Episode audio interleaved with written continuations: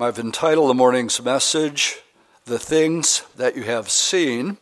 And so let's open our Bibles to Revelation uh, chapter 1. And my goal this morning is to go verse by verse. But our text is really found for us that Paul read earlier, verses 12 through 20, which is a description of the Lord. And I might point out here that it's different from where Peter, James, and John saw Jesus transfigured on the Mount of Transfiguration. Uh, the description here is different. It simply tells us in Matthew, I think it's 17, that uh, his garments turned um, pure white at that time. And that's all really the description that is given to us. Here it is much more detailed. Um, John turns around after hearing a voice behind him, verse 12. I turned to see the voice that spoke with me, and having turned, I saw seven golden lampstands. And in the midst of the seven lampstands, one like the Son of Man, clothed with a garment down to his feet, girded about the chest with a golden band. His head and his hair were white like wool, white as snow and his eyes like the flames of fire. His feet were like fine brass, as if refined in a furnace, and his voice is the sound of many waters.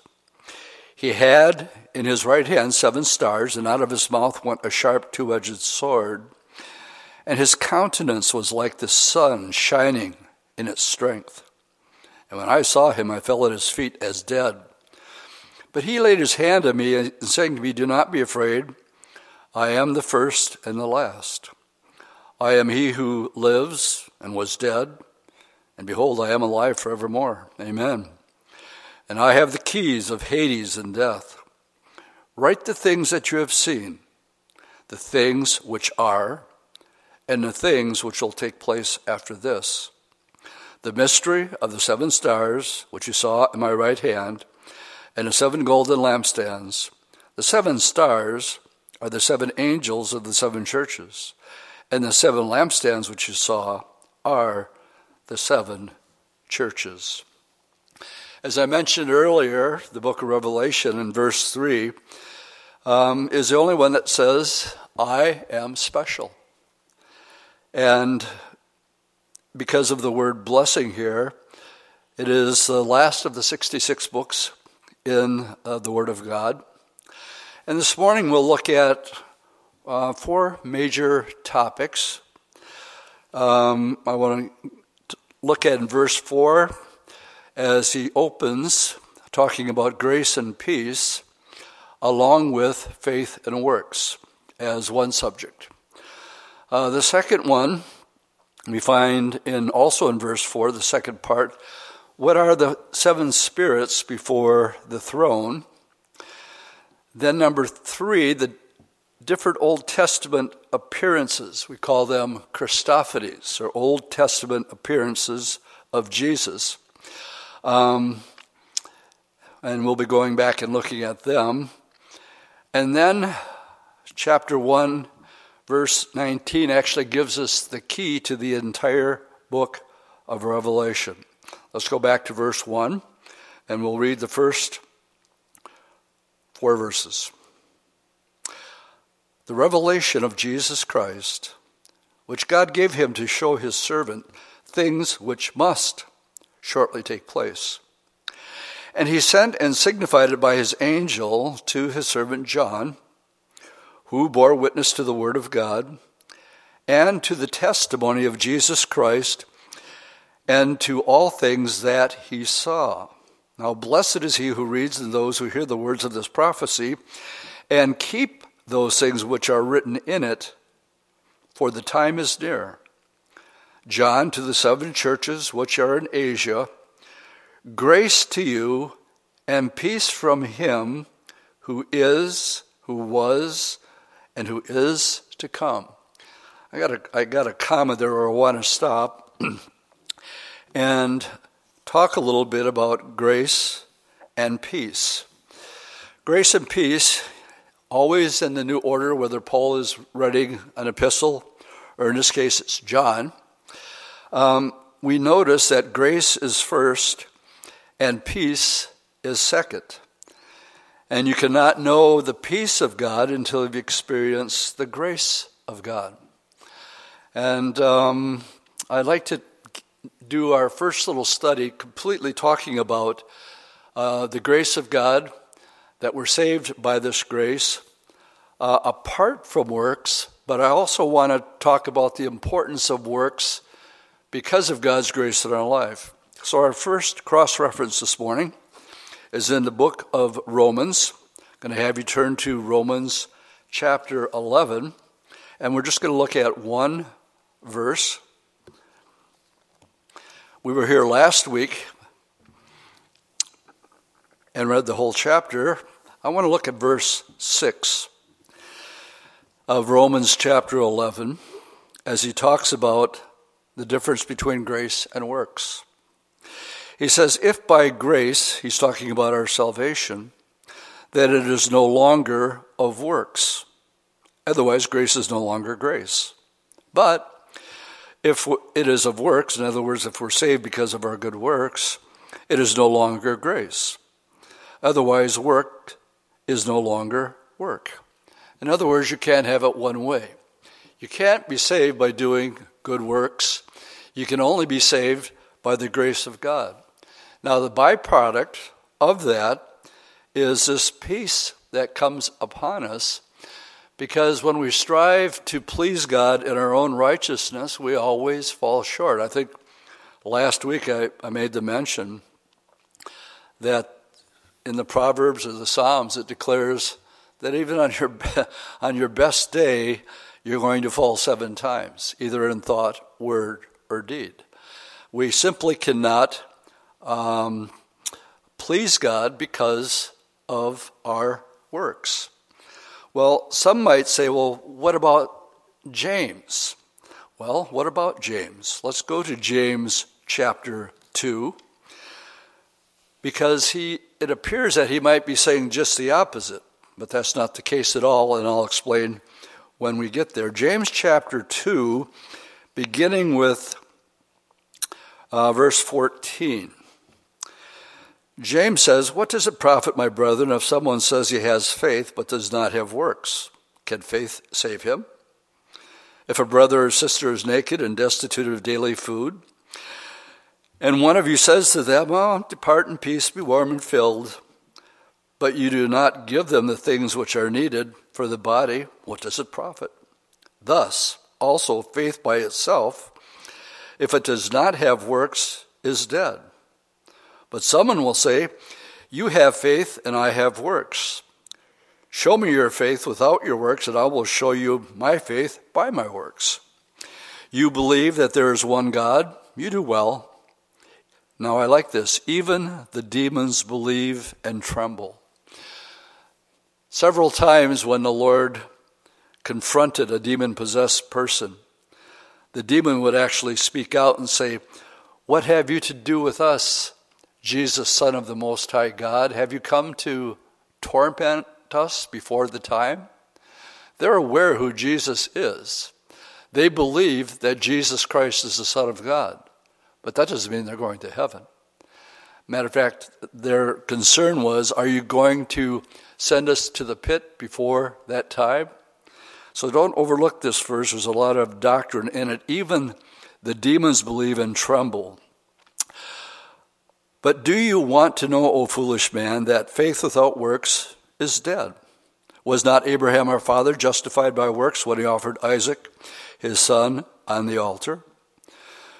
Do you see that faith was working together with his works, and by works faith was made perfect? And the scripture was fulfilled, which says, Abraham believed God, and it was accounted to him for righteousness, and he was called, and I like this, the friend of God. You see then that a man is justified by works and not by faith only. Likewise, also Rahab the harlot, also justified by works when she received the messengers and sent them out another way. For as the body without the spirit is dead, so faith without works is dead also. Well, you say, what is it, Dwight? Well, here's the order. Just as grace produces peace, but grace has to come first, and the byproduct of that is this peace that passes human understanding. There's an order here grace first, peace second, and because of grace, we will do good works. It isn't the good works that saves us. Ephesians 2 8 clearly says, For by grace you have been saved through faith, and that not of yourself. In other words, not of our works. It is a gift of God. Yet, how many people do you know, and I know, if you ask them, when you die, are you going to go to heaven? And they'll probably answer, answer in the affirmative, yes, I believe I'm going to heaven. Well, why do you believe you're going to heaven? And all of a sudden, they, as if they think that God is judging on some sort of bell curve here, that they've done more good things than they have done bad things. And therefore, because of the good things that they've done, their rationale is they'll make it into heaven as a result of that. Um, many people, I would say a majority, that are not born again Christians don't understand it's, you're saved by grace apart from works. And that's what we read in uh, Romans 11, verse 6. If it's grace, it's grace. And we're saved by grace, period. Or you can try to make it on your own uh, by works. But according to the scriptures, you pretty much have, not pretty much, you will have had to have lived a perfect life from the moment you were born. David said, even, he said, I was conceived in sin. And so, even coming out as, as a, a young baby, the curse was already placed upon him because of Adam and, and Eve's sin in the garden. Uh, we were born with the disease of sin, and God has provided one atonement for it perfection. Jesus said, Don't think I've come to destroy the law. I haven't. I've come to fulfill it. Well, what's the law? Well, there's not just 10 of them, there's 613 of them.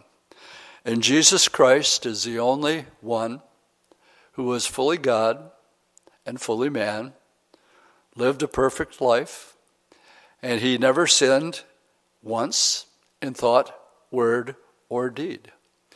So, what happened on the cross, according to the Corinthians, is uh, I call it the great exchange.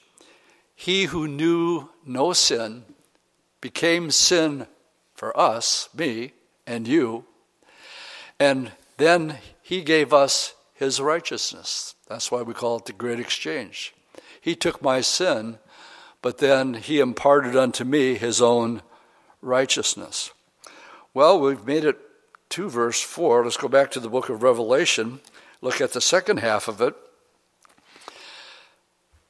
In verse 4, grace to you and peace from him who was and who is and who is to come. Now, part B of this is a change of thought, and it says, from the seven spirits who are before his throne. And I don't want to just skip over that, but ask the question what do we have in view here? And I have to tell you straight out, I cannot be dogmatic, but I can give you a couple things that I think it is.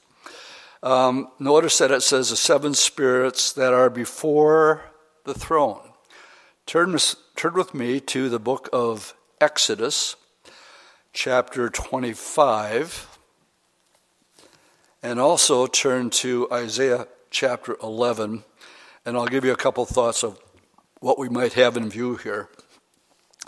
In Exodus 25, the Lord has given to Moses the instructions on what's going to be the wilderness tabernacle. It would have the table of showbread. It would have uh, the Ark of the Covenant. It would have the table of showbread. I'm interested in the golden lampstands.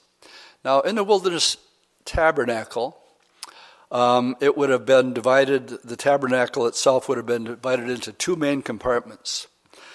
The holy place would have contained the um, table of showbread, the altar of incense, but also the golden lampstand. And um, in verse 31, you shall also make a lampstand of pure gold.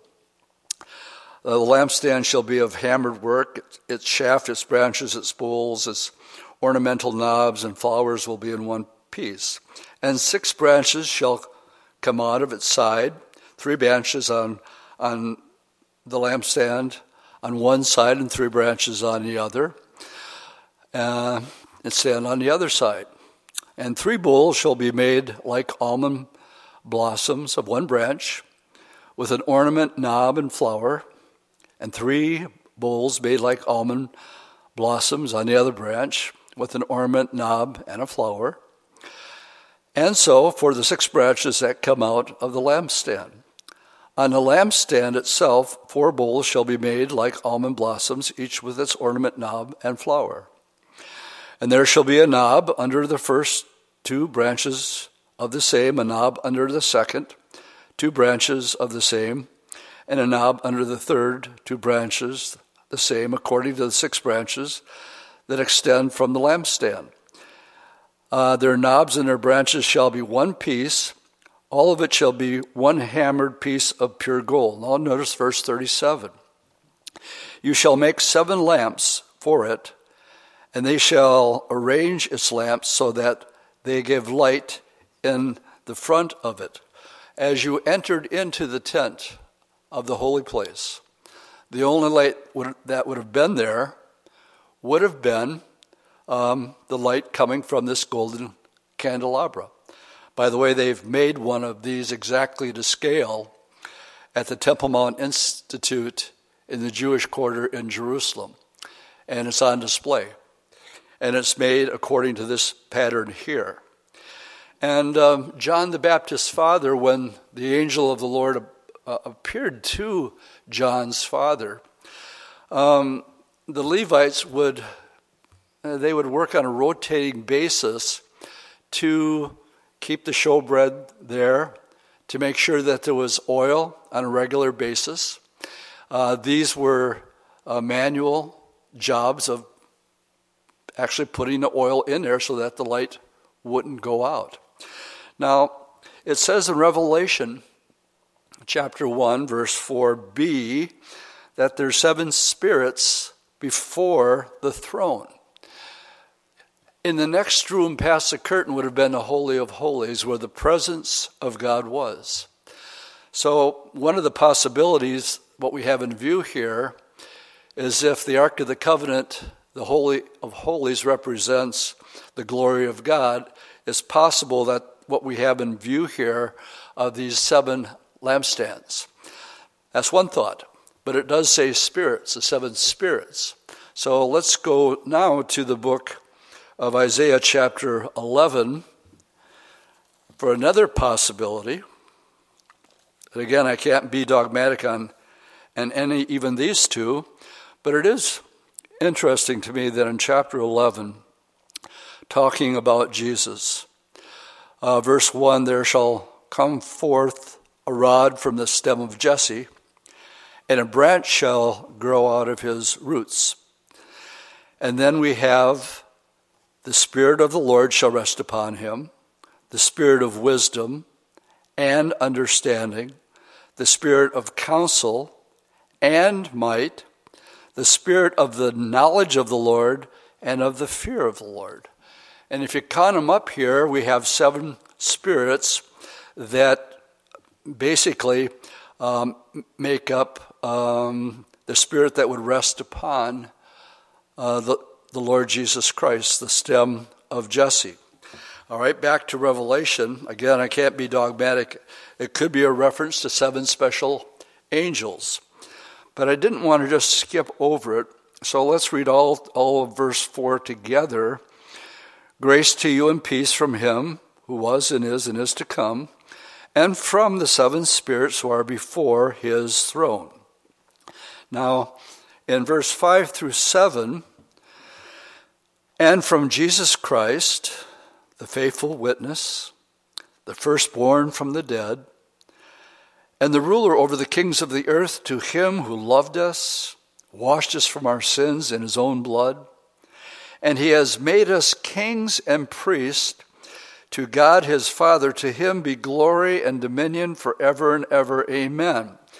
Before I get to verse 7, he's made us kings and priests. Just turn, we'll be here in a couple weeks to Revelation 2, verse 26. This is one of the promises. Seven letters to seven church. Every church is going to receive a different promise, but even though it's a different promise to a different church, it's inclusive. All the promises pertain to you and I.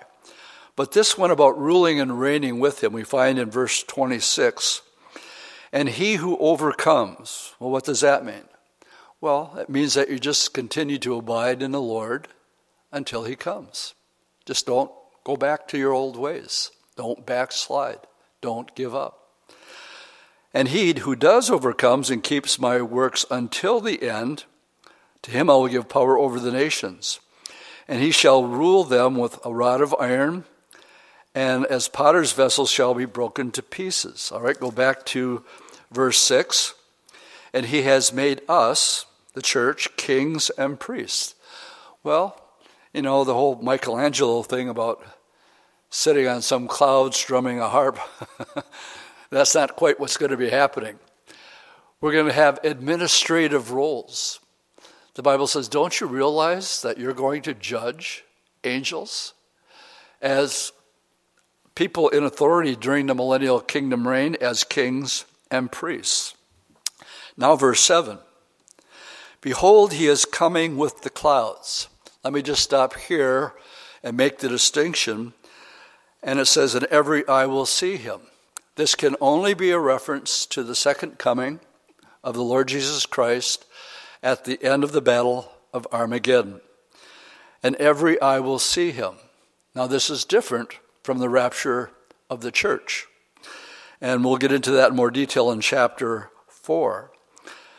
And but here it says, "Every eye will see him." That's what Matthew 24 says about the second coming. And they also who pierced him, and all of the tribes of the earth will mourn because of him. Even so, Amen. We just have one verse that talks about him being pierced, and the tribes of the world mourning when they see him. Well, where we really have clarification for this is in the Old Testament book of Zechariah 12 and 13, and I'm going to ask you to turn there now. Uh, Zechariah is right before the last book of Malachi, so that should be an easy place for you to turn to. Um, chapter 12. Oh, there's. So much. I want to start with 10, but let's go back to verse 8. It says, In that day, the Lord will defend the inhabitants of Jerusalem. The one who is feeble among, among them in that day shall be like David, and the house of David shall be like God, like the angel of God before them. It shall be in that day that I will seek to destroy all the nations that come against Jerusalem. If you're taking notes this morning, you want to jot down Psalm 2 because it's a reference to the Battle of Armageddon. That's what this is a reference to here. And now we have a gap. And it talks about when he returns and what is the attitude of the people of Israel. Verse 10 I will pour out on the house of David and on the inhabitants of Jerusalem the spirit of grace and supplication. Then they will look on me whom they have pierced and they will mourn for him as one mourns for his only son, and grieves for him as one grieves for a firstborn. Then it gets into depth in talking about, and you'd have to be Jewish and you'd have to be waiting your whole life for the hope of the Messiah. I think of Fiddler on the Roof in the back of my mind right now as they're being forced to leave one of their cities in Russia. And one of them says, Wouldn't this be a good time for the Messiah to come? So their whole life, they've been waiting for the kingdom. But when we get to the New Testament, John 1:11, he came to his own, his own received him not. They rejected him eventually as the Messiah and called for his crucifixion. So you'd almost have to be Jewish to realize that it was really their Messiah that they crucified. And now it's hitting them. In that day there shall be great mourning in Jerusalem, verse 11, like the mourning of a Hadad Rimmon in the plain of Megiddo.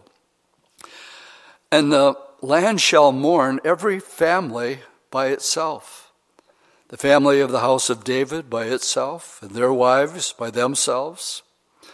The family of the house of Nathan by itself, their wives by themselves. The family of the house of Levi by itself, and their wives by themselves. The family of Shimei by itself, and their wives by themselves. All the families that remain every family by itself, and their wives by themselves. In other words, the depth of the mourning is so great, just leave me alone. I have to digest this. I want to grieve in my own way because of what we did. And what did they do? Just turn the chapter to chapter 13.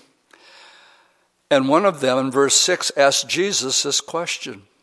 And someone will say to him, what are these wounds that you have in your hands? And then he will answer, Well, those which I received in the house of my friends. Talk about a dart to the heart as uh, they understand that the one that they had waited so long for, um, the Lord prophesied them missing this very event. All right, let's make our way back to the book of Revelation. Uh, we're up to verse 8. He says, and this is one of the titles that he gives to himself. Worship team did a great job opening with this song called I Am Alpha and Omega. I am Alpha and Omega, the beginning and the end, says the Lord, who is and who was and who is to come, the Almighty. There are many names attributed to the Lord. In Isaiah chapter 9, verse 6, one we always quote around Christmas time, we read, For unto us a child is born, unto us a son is given, and the government will be upon his shoulder, speaking of the millennial kingdom. And his name will be called Wonderful, Counselor, mighty God, everlasting Father. Don't let anybody ever tell you the Trinity is not in the Bible. These are all attributed to the Son that was given and the child that was born that can only be a reference to Jesus Christ. But his title, Everlasting Father. It's the, the wonderment of the Trinity, the Father and the Son and the Holy Spirit. And the last title given here is Prince of Peace. How do you get that peace? Well, it's the grace first. Accepting God's grace and then experiencing His peace. Well, um, in verse 9, going back to uh, Revelation here, it tells us, I, John, your brother, and companion in tribulation, and in the kingdom of his patience, was on the island that is called Patmos I put this on the screen last week, but maybe you weren't watching last week. This is Patmos. It is off uh, the coast of modern day Turkey. I've been there one time as we um, did a side trip to the seven churches. We did five out of seven or four out of seven, I can't really remember. But anyway, this is where John is writing the book of Revelation from. But I want to let you know why he was there. He says he was there on the island of Patmos for the Word of God and the testimony of Jesus Christ. In other words, um, he's on an island that's basically a prison, and he is there for teaching and preaching the gospel of Jesus Christ. That's the reason John has put there. John, again, is the only one of the disciples.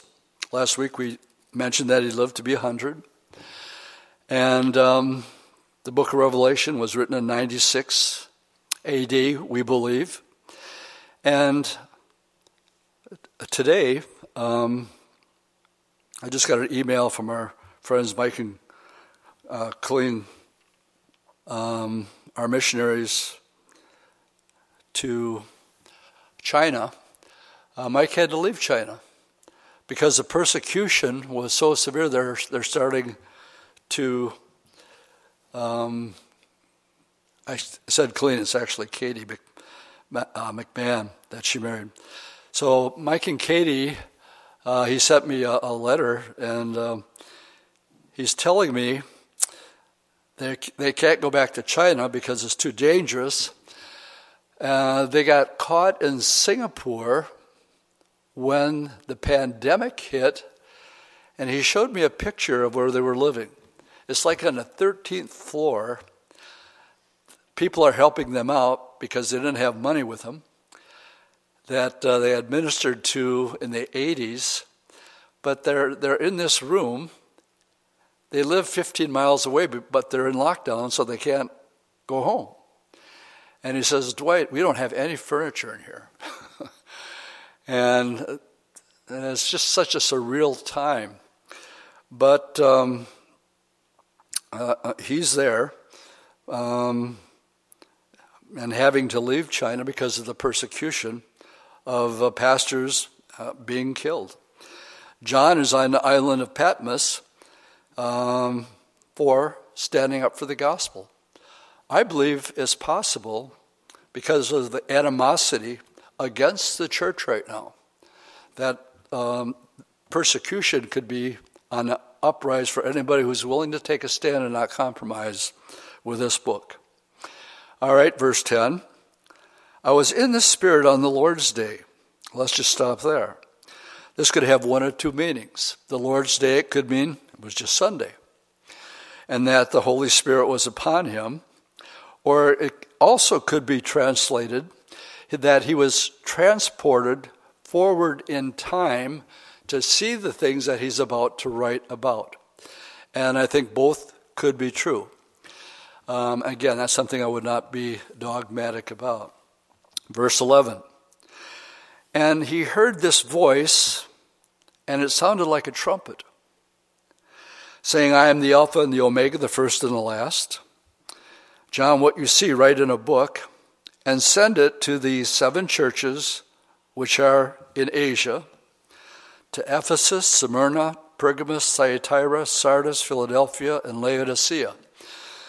At this time, I'm going to put up on a screen a picture of where these seven churches would have been.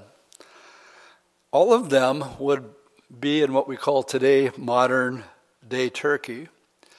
They were within 80 miles of each other. Uh, the book of Revelation contains special messages directed to churches in seven specific cities throughout the Roman province of Asia. These cities were important trade and communication centers which were connected by major routes in New Testament times. Notice that John addresses the churches in exactly the order shown on this map, in a clockwise order. Some scholars believe Revelation was a circular letter that would have been read first by the Ephesian church and then passed on to the next church on the route.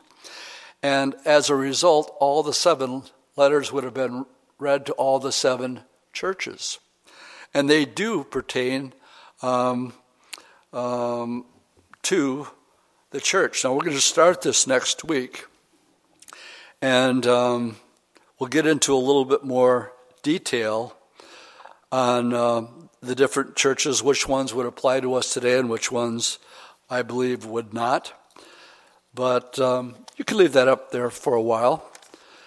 That brings us, as John has given this instruction from the Lord to write these individual letters. And he hears this voice, but he has this coming from behind him. So he actually turns around and looks.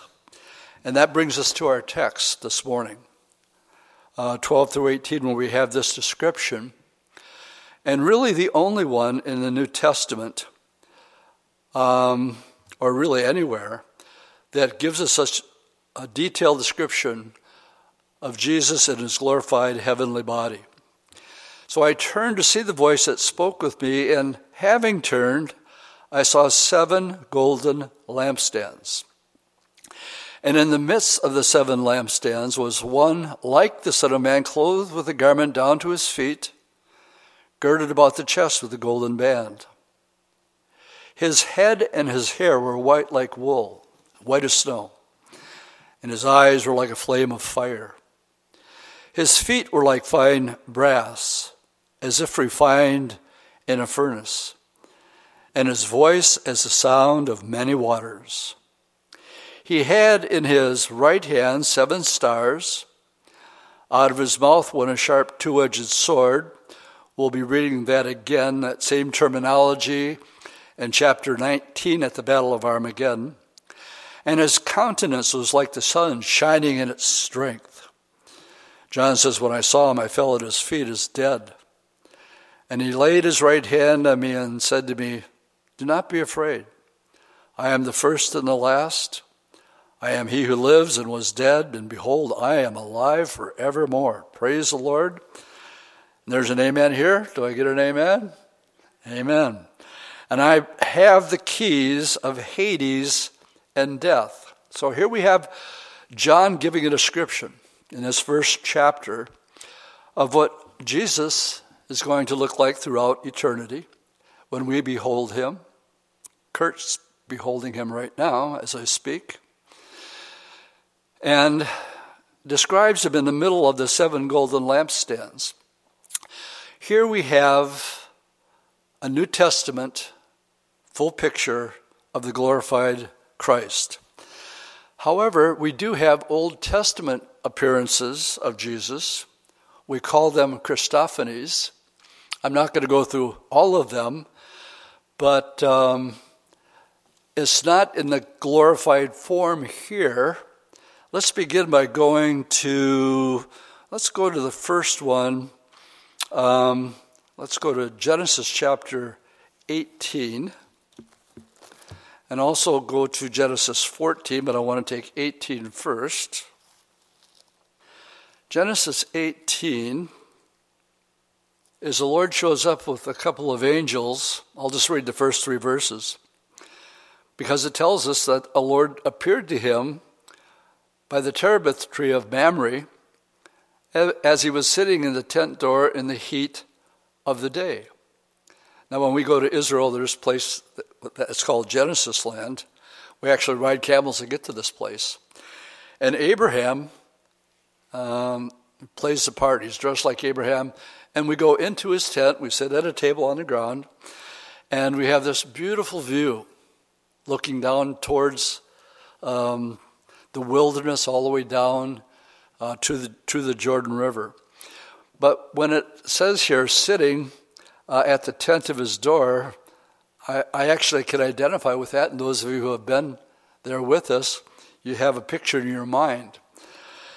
And so during the heat of the day. So he lifted his eyes and looked, and behold, three men were standing by him. And when he saw them, he ran from the tent door to meet him and bowed himself to the ground and said, My Lord, if I have now found favor in your sight, do not pass by your servant.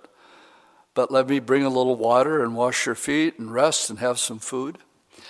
And the Lord consented to it. Now, if you go to chapter 14,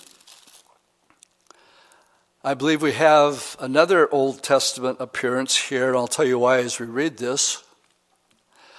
And his name is Melchizedek.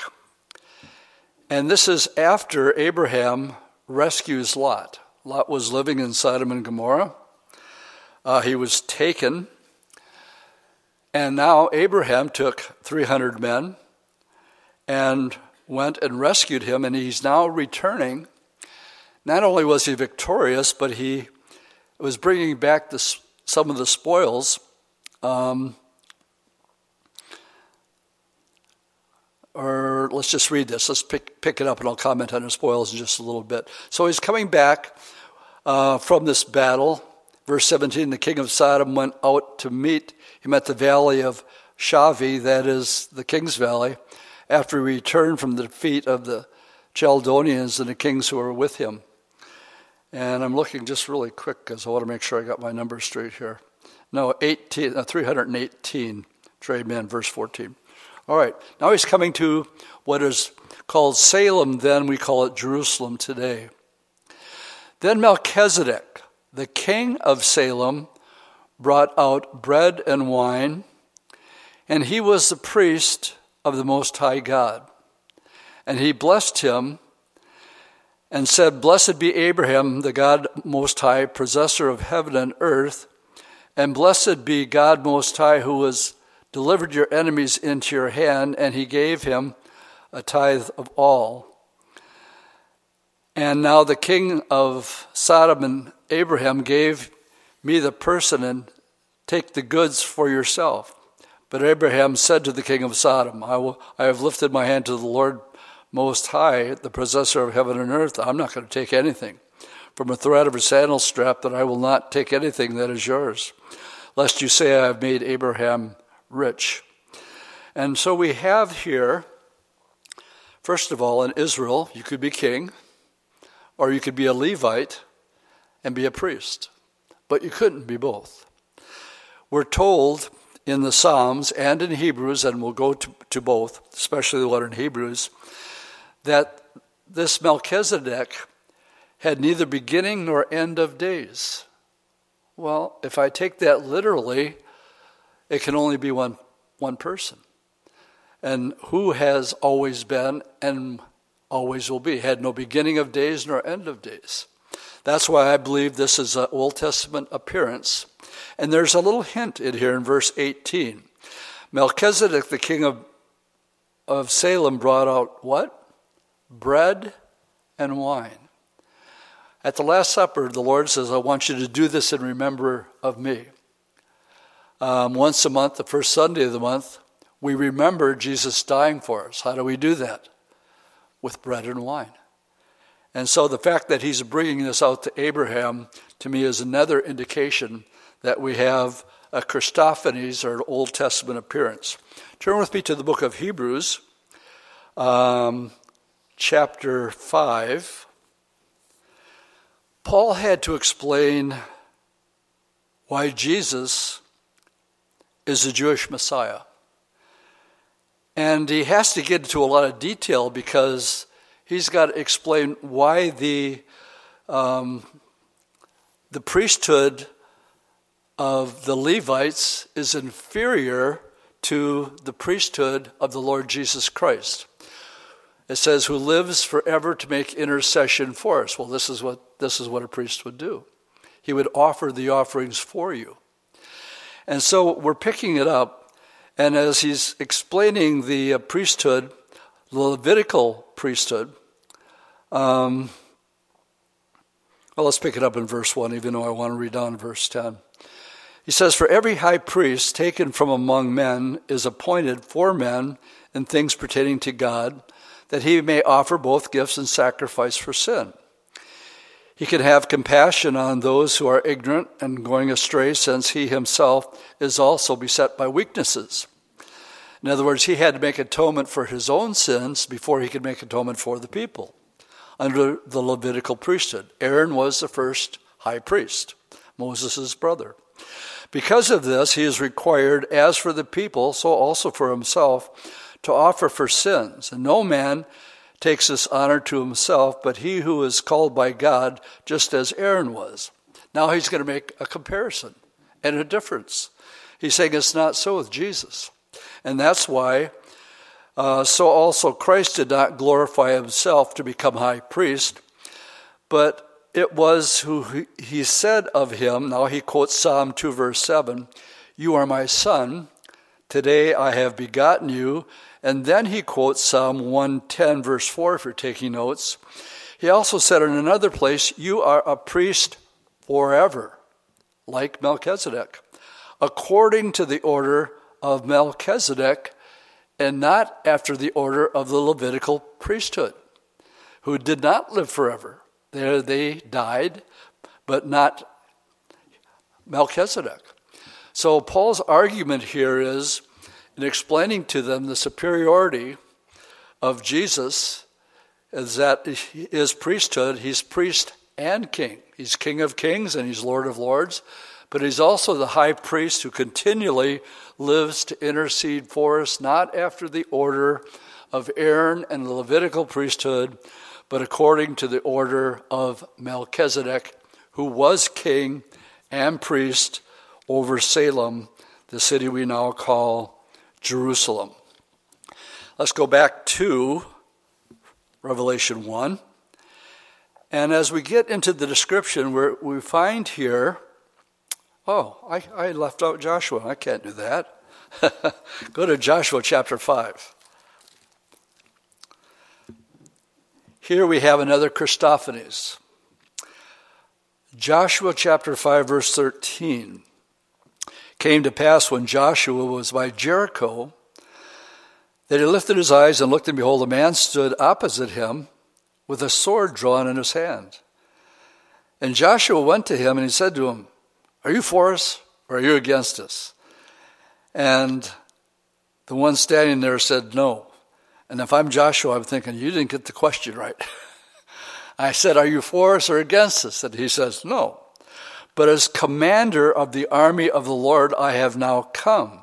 All right, so now we're thinking we got a, a powerful angel here, but not so. Now, here we find out why. And Joshua fell on his face to the earth and worshiped and said to him, Every other place, when someone sees an angel, they do the same thing. They fall on their face and they worship the angel. What does the angel say? Don't do that, because I also am a servant of the Lord. But not here. What does your Lord say to your servant? Then the commander of the Lord's army said to Joshua, Joshua, take the sandals off your foot, for the place you stand is holy. And Joshua did so. Not only did he not reprove Joshua for worshiping him, just like Moses at the burning bush, he said, Take off your shoes, Joshua, you're standing on holy ground. This is an Old Testament appearance of the Lord Jesus Christ. We call it a Christophanies. Now we can go back to Revelation. And I want to talk a little bit because this is going to be the beginning of symbolism in the Bible. And we have two symbols here we have seven stars at his right hand, and we have seven golden lampstands. And thus, in this first chapter of Revelation, the pattern begins here for the rest of the book as it deals with symbolism. And it's either explained, the symbolism is either explained in the same chapter, as we'll see here, it's explained in the same chapter, if you look down at verse 20, we have, we have the symbolism up above, but it is, is explained to us in the same chapter, verse 20. The mystery of the seven stars, which you saw in my right hand, and the seven golden lampstands. The seven stars are the angels of the seven churches, and the seven lampstands, which you saw, are the seven churches. Symbolism? Yes. Is, is it explained to us? Yes. But not always.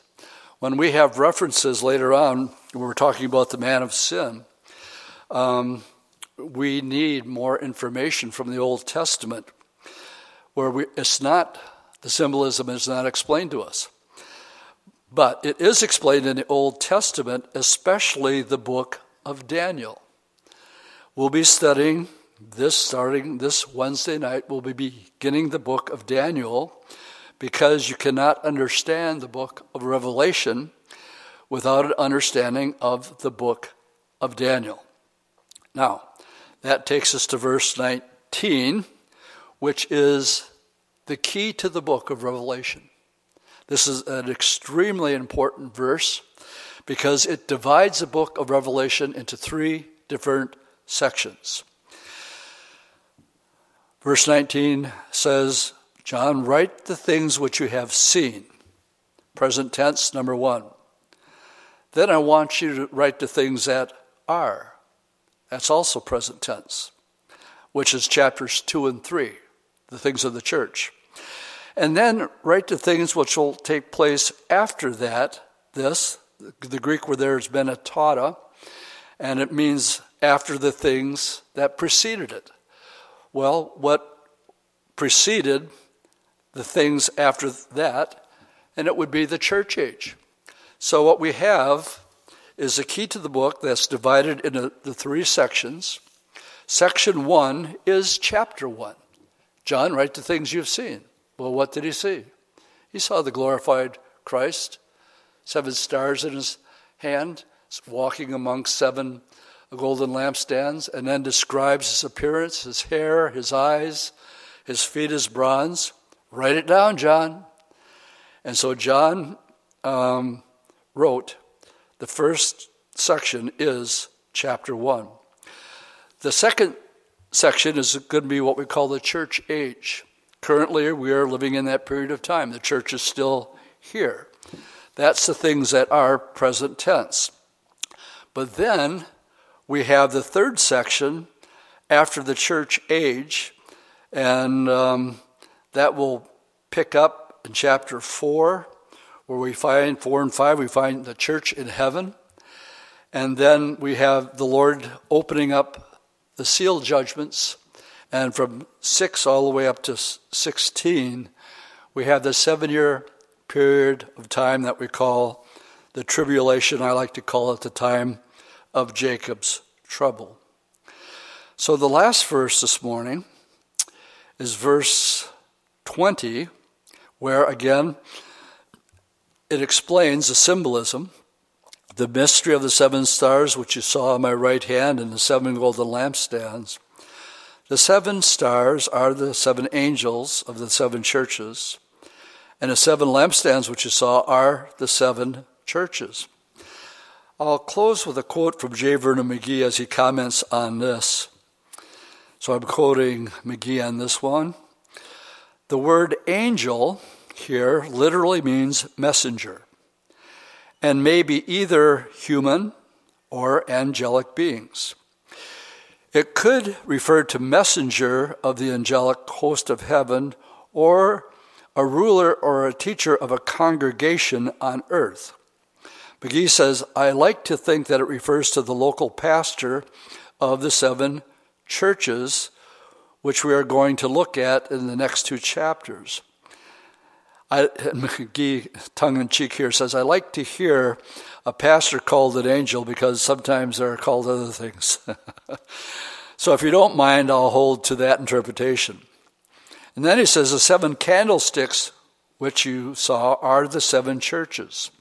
The English word candlestick should be translated lampstand since it holds lamps rather than candles. It represents the seven churches of Asia, as we will see. Then, in turn, these represent the church as a whole, the church as a body of Christ.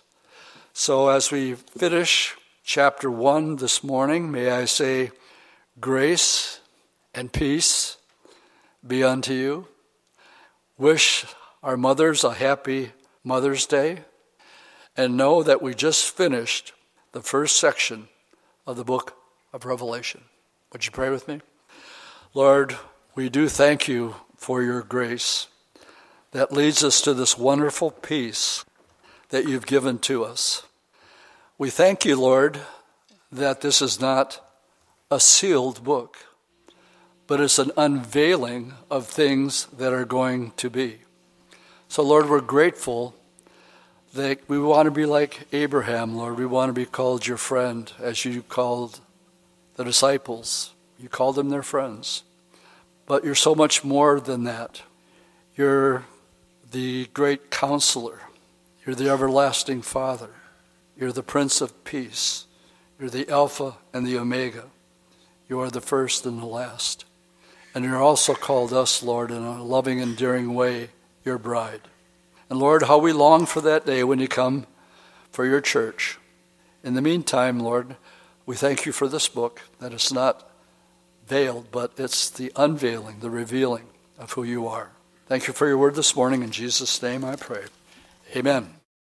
Seven a golden lampstands, and then describes his appearance, his hair, his eyes, his feet as bronze. Write it down, John. And so John um, wrote the first section is chapter 1. The second section is going to be what we call the church age. Currently, we are living in that period of time. The church is still here. That's the things that are present tense. But then we have the third section after the church age, and um, that will pick up in chapter 4, where we find 4 and 5, we find the church in heaven. And then we have the Lord opening up the seal judgments. And from 6 all the way up to 16, we have the seven year period of time that we call the tribulation. I like to call it the time of Jacob's trouble. So the last verse this morning is verse 20, where again it explains the symbolism, the mystery of the seven stars, which you saw on my right hand, and the seven golden lampstands. The seven stars are the seven angels of the seven churches, and the seven lampstands, which you saw, are the seven churches. I'll close with a quote from J. Vernon McGee as he comments on this. So I'm quoting McGee on this one. The word angel here literally means messenger and may be either human or angelic beings. It could refer to messenger of the angelic host of heaven or a ruler or a teacher of a congregation on earth. McGee says, I like to think that it refers to the local pastor of the seven churches, which we are going to look at in the next two chapters. I, McGee, tongue in cheek here, says, I like to hear a pastor called an angel because sometimes they're called other things. so if you don't mind, I'll hold to that interpretation. And then he says, the seven candlesticks which you saw are the seven churches. The English word candlestick should be translated lampstand since it holds lamps rather than candles. It represents the seven churches of Asia, as we will see. Then, in turn, these represent the church as a whole, the church as a body of Christ. So, as we finish chapter 1 this morning, may I say, grace and peace be unto you. Wish our mothers a happy Mother's Day and know that we just finished the first section of the book of Revelation. Would you pray with me? Lord, we do thank you for your grace that leads us to this wonderful peace that you've given to us. We thank you, Lord, that this is not a sealed book but it's an unveiling of things that are going to be. So, Lord, we're grateful that we want to be like Abraham, Lord. We want to be called your friend as you called the disciples. You call them their friends. But you're so much more than that. You're the great counselor. You're the everlasting Father. You're the Prince of Peace. You're the Alpha and the Omega.